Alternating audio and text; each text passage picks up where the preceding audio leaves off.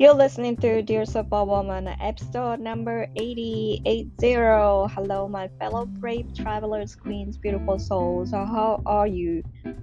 This is Dear Superwoman time. 皆さんお元気ですか今週も Dear Superwoman の時間がやってまいりました。数あるポッドキャストの中から Dear Superwoman を選んで聞いていただいてありがとうございます。今日はソロのエピソードなので、まあ、1時間もないですけども次の30分ぐらいを皆さんと一緒に過ごすことを楽しみにしておりました。生理コーチスピリチュアルチアリーダーの今田真理子です。皆さんお元気ですか？さてさてこれを録音しているのがニューヨーク時間の10月10日のお昼近くなんですけどもあのー、今日のニューヨークはですね曇ってます。で月ぐらいっていうのは日本と一緒で結構暑い日とかが続いたりとかするんですけどもう10月半ばになると米国の北東部ですねニューヨークを含める北東部っていうのは結構急に寒くなったりすることがあって今日はセーターを着てます。靴下も履いてないと結構寒い感じの日です。さてさて今日のトピックなんですけども実はですね私これ結構前から温めていてでもこれはいつか言わなきゃいけないと思いながら結構怖くて、怖くてというかこういろんな人からいろんなことを言われるのがちょっと怖くてですね、リリースするのをためらっていたトピックなんですね。それは何かっていうと、経口避妊薬です。で、経口避妊薬をめぐってはですね、やっぱりなんかこうフェミニズムの流れがあったりとか、あとはその経口避妊薬をなるだけ広めたい人たちっていう人も一定の数いらっしゃるしでそういう方たちの方がこうメディアで全面的にあの取り扱ってらっしゃることが取り扱われてることが多いのでそれとまたなんか逆のことをなんかこう言ったりとかするっていうのは結構勇気のいることだったんですね。でこれから私が言うことっていうのはそのあくまでも経口避妊薬でこういう例があったっていうことでやっぱりその経口避妊薬のその体の反応って個人差があるのでなんかこうネガティブな体のネガティブな反応副作用とかっていうことをこうこういうこともありますよっていうことを言ってるところって少ない気がするんですね。私はそれはそれでフェアじゃないと思っていてあの特にその薬を飲む側ですね患者の側から言ったらいやこういう副作用があってインフォームドコンセントですねだから副作用こういう副作用もあってこういうベネフィットもあるでだけどこのベストなチョイスっていうのは私にとってはこれかもしれないっていうことをですね患者側をエンパワーメントするなんかこうスタンスのうんメディアってなんかあんまりないなって気がしたんですよね。でもちろんそのホリスティック業界ではやっぱそのピルっていうのはあまりいい選択肢の一つではないっていうふうに言われてるんですけどそういうことも踏まえてなんかこう皆さんにもっと知っておいてもらいたいことをこれからお伝えするのでぜひぜひ聞いてみてください。Stay tuned and enjoy. See you later. Bye.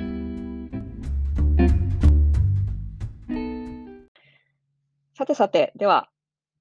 行きましょう。経口避妊薬です。その経口避妊薬なんですけども、その、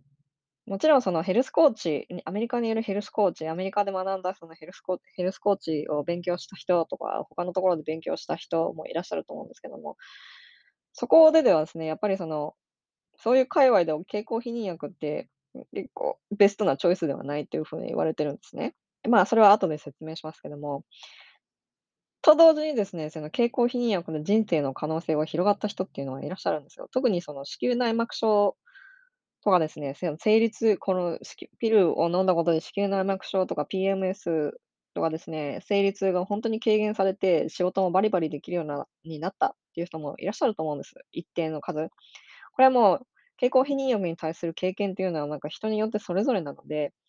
本人にとって何がベストかって、ご自身にとってベストなチョイスが見つかったのであれば、私はそれでいいんじゃないかと思うんですね。ただし、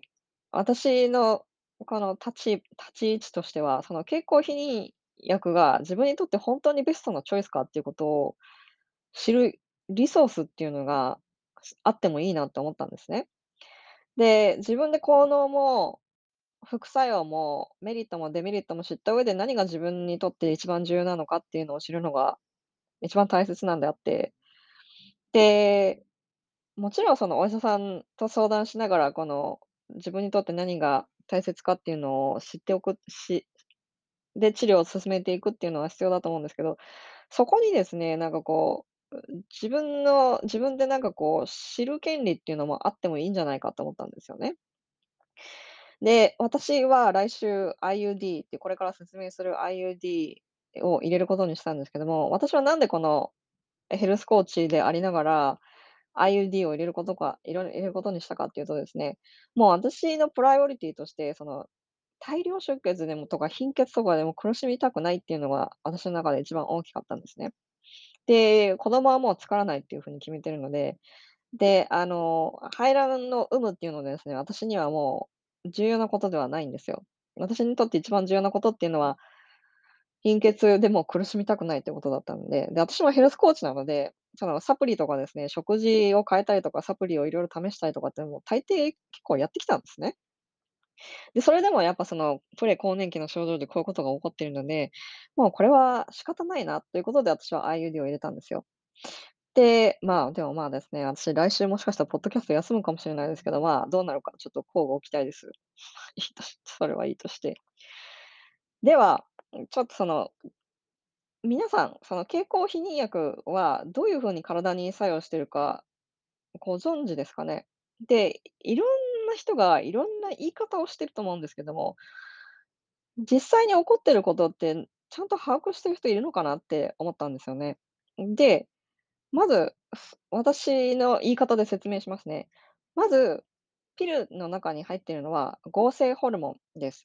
その体が作るご体が作るホルモンとは構造は似てるけど、全く同じものではないです。で、このピルを服用していると、体内にホルモンが十分にあるので、脳がもうこれ以上ホルモン作らなくていいですよっていう風にメッセージが伝わるんですね。で、そうすると、脳は卵巣さんに、卵を育ててくださいって、卵を排出してくださいっていうメッセージを卵巣に送らないんですよ。だから卵巣が動かなくなっ働かなくなって、簡単に言うとその脳と卵巣のコミュニケーションをシャットダウンすることで、排卵が起こらなくなるんですね。で、これで、その排卵が起こらないことによって避妊が避妊ができるっていうことになるんですよ。で、もう一つピルの中でミニピルっていう合成プロゲステロンが入ってるそのおお黄体合成黄体ホルモンですね。これのピルがあります。このピルっていうのは、こ普通プロゲステロンっていうのはその子宮内膜を薄くするんですけど、その合成プロゲステロンも子宮内膜を薄くする作用があります。で、子宮内膜が薄くなると、その卵子が精子に出会った後にその着床できなくできにくくなるので、それであの、避妊ができるっていうこともあります。それと、その合成プロゲステロンをこうミニピルを取ってる間は、その織物の質が変わって、精子がこう卵子にたたどり着くつきにくくなることによって避妊効果が得られるっていう風に言われてるんですね。で、あの、ピルを、で、なんかこう、処方される時に、どういう風に処方されてお医者さんから説明して処方されてるかって、ここが結構肝なんだと思うんですけど、私インスタグラムの投稿でも言ったんですけど、まずその経口避妊薬でホルモンバランスが整うかっていうのが、私はすごい疑問なんですよ。で、まず個人的な経験として、私は大量出血があったんで、それその時にあの、まず生理周期を整えましょうっていう風に産婦人科医の方から言われて、で、あの、低用量ピルを服用し始めたんですね。服用し始めたのがだいたいその、少なくとも3シートぐらい試しました。だけど出血量は全く変わらなかったし、生理もなんかもう別に何も変わらないですって言って、やめやめたいんですけどって先生に言って、で、その、もう飲むのめんどくさかったしね。で、その後に辞めても生理不順は全く治らなかったんですね。で、まずこれを順これが私の個人的な経験を説明するしようとすると、まずですね、生理っていうのは排卵が起こらないと、あの、生理っていうものは起こりません。で、ピルを服用中にある出血っていうのはピルブリードっていう風に言って、その薬の中に含まれているその合成ホルモンがですね、少しずつ減退することによって、ね、体があの科学的に起こしている生理のことを言うので、厳密には生理ではないんですよ。だからそのピルを飲んで生理を起こすってどういう意味ですかっていうふうにまず思うんですね。あの、お医者さんにこれをもしお医者さんに聞いてらっしゃる方がいたらですね、ぜひ教えてください。だからその、で、次にそのホルモンバランスを整えるためにピルを飲みましょうっていう風に説明を受けている方っていうのがもしかしたらいらっしゃるかもしれないんですけど、まず、ピルを服用することによって排卵が起こらないのだから、あの体から分泌される女性ホルモンっていうのは、自前のですね、自前のホルモンっていうのはゼロになるわけですね。で、その代わりに一定の量が入っている合成ホルモンを外から摂取してるんですよ。だからそのホルモンバランスを整えるっていうよりも、体から出るホルモン、自前のホルモンをゼロにして、合成ホルモンで体の機能を一時的にストップさせてるっていうのが私の見解なんですけど、どうですか？みんな。もし聞いてらっしゃる方が教えてほしいんですけど、私これが私の見解です。で、他にもその排卵は体に負担なので、その体を休めるために体を休めるピルは体を休めるし、あとは卵子を保存するためにピルはいいとかっていう風に、あの、説明してらっしゃる結構こう、著名な産婦人科医の方がいらっしゃるんですけども、私はその卵子を保存するっていう意味が私にはわからないんですよ。なんでかっていうと、もともと卵巣の中には原子の卵子細胞が2万個とか3万個とかあるんですね。で、それをセーブするってどういう意味ってまず思うんですよ。で、その排卵することが体に負担って言うけど、いや、っていうかその、排卵しないとホルモンが出ないので、ホルモンが出ないことこそが、あの、体に負担なんじゃないのって私は逆に思ってしまうんですけども、どうなんでしょうか？何かですね、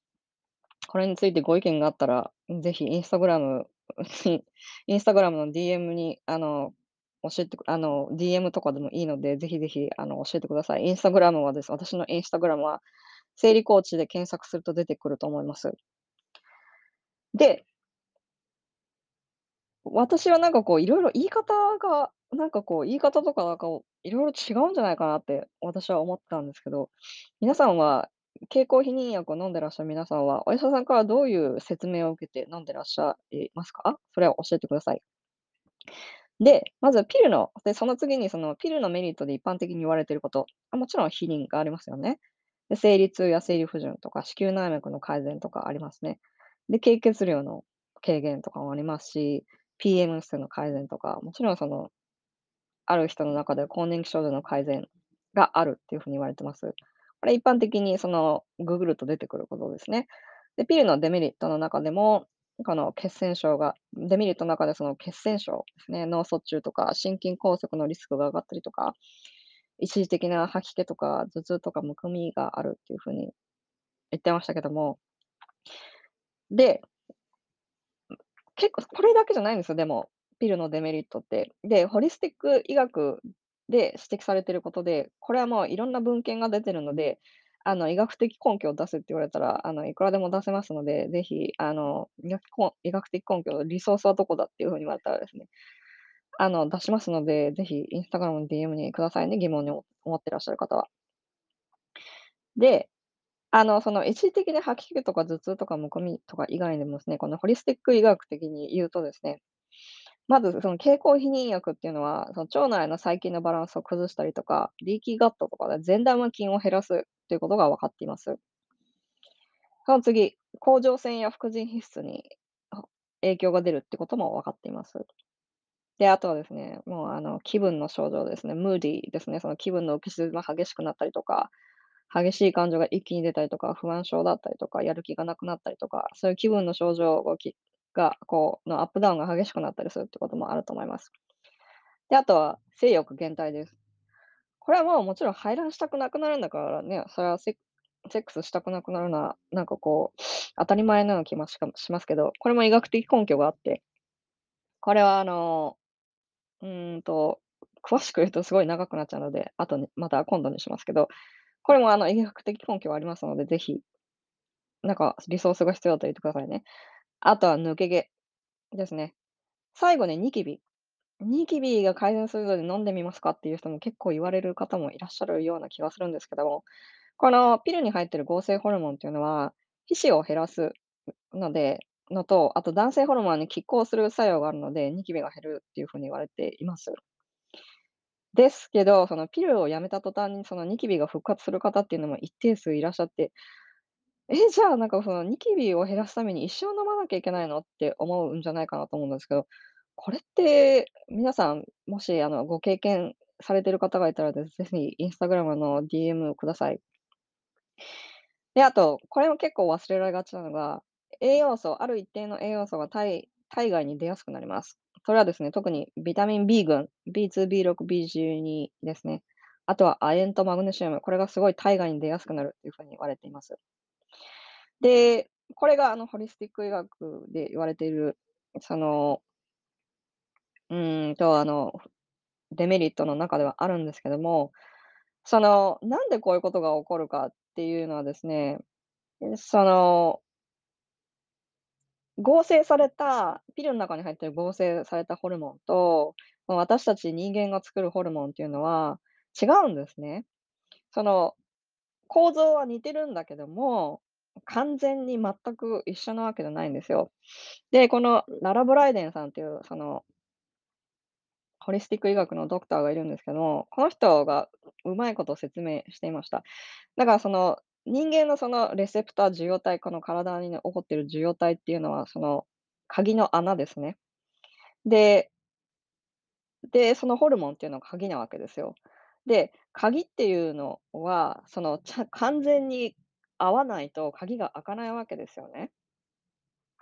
だからその、ちょっと違うちょっとした違いでも体は、あ、これはなんかもう全然違うものだっていう風にですね、こう、うまく働く体の機能がうまく動かないっていう風に言ってるんですよ。だから、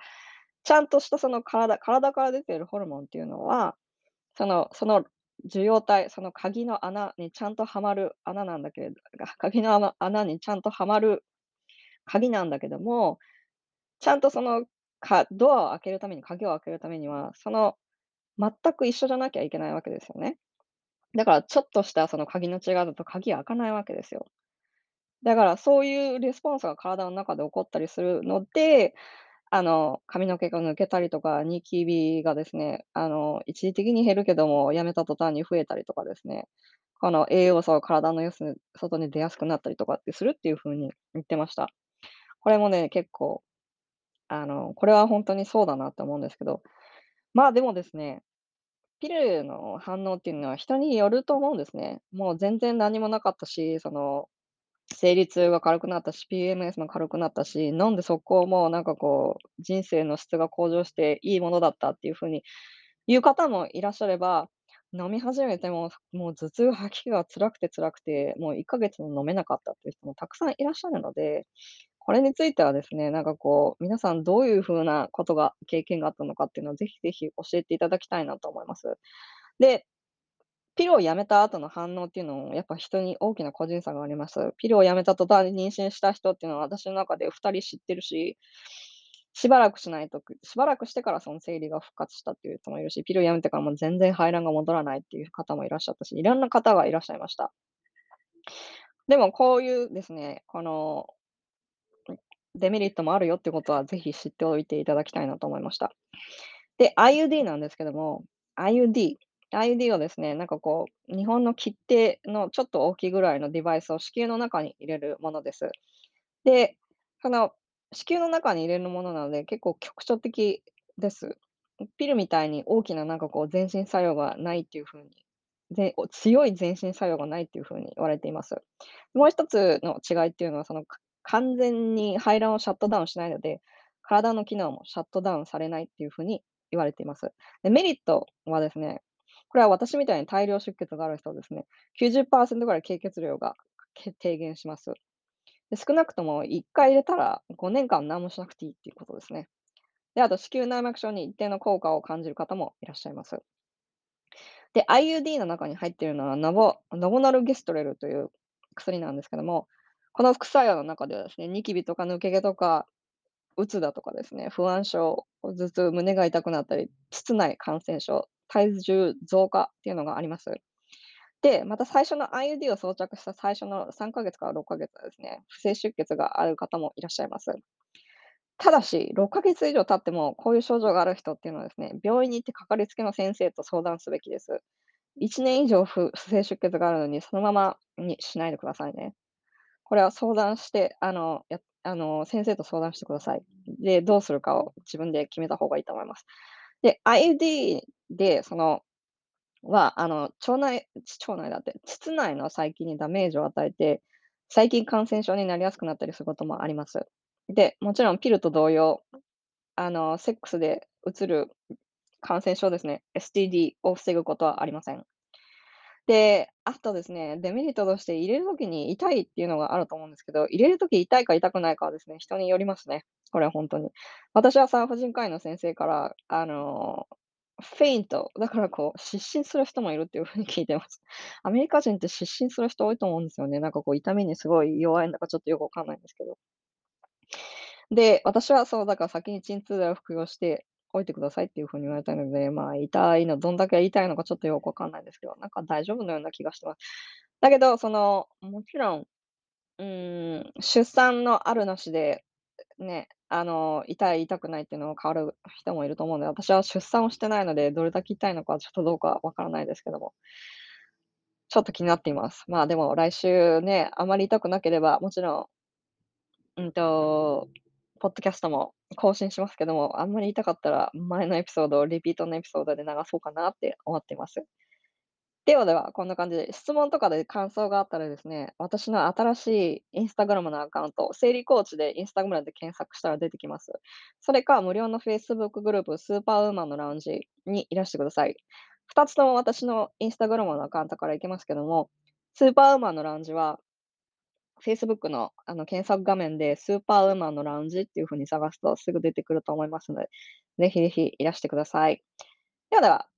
See you next week! Bye!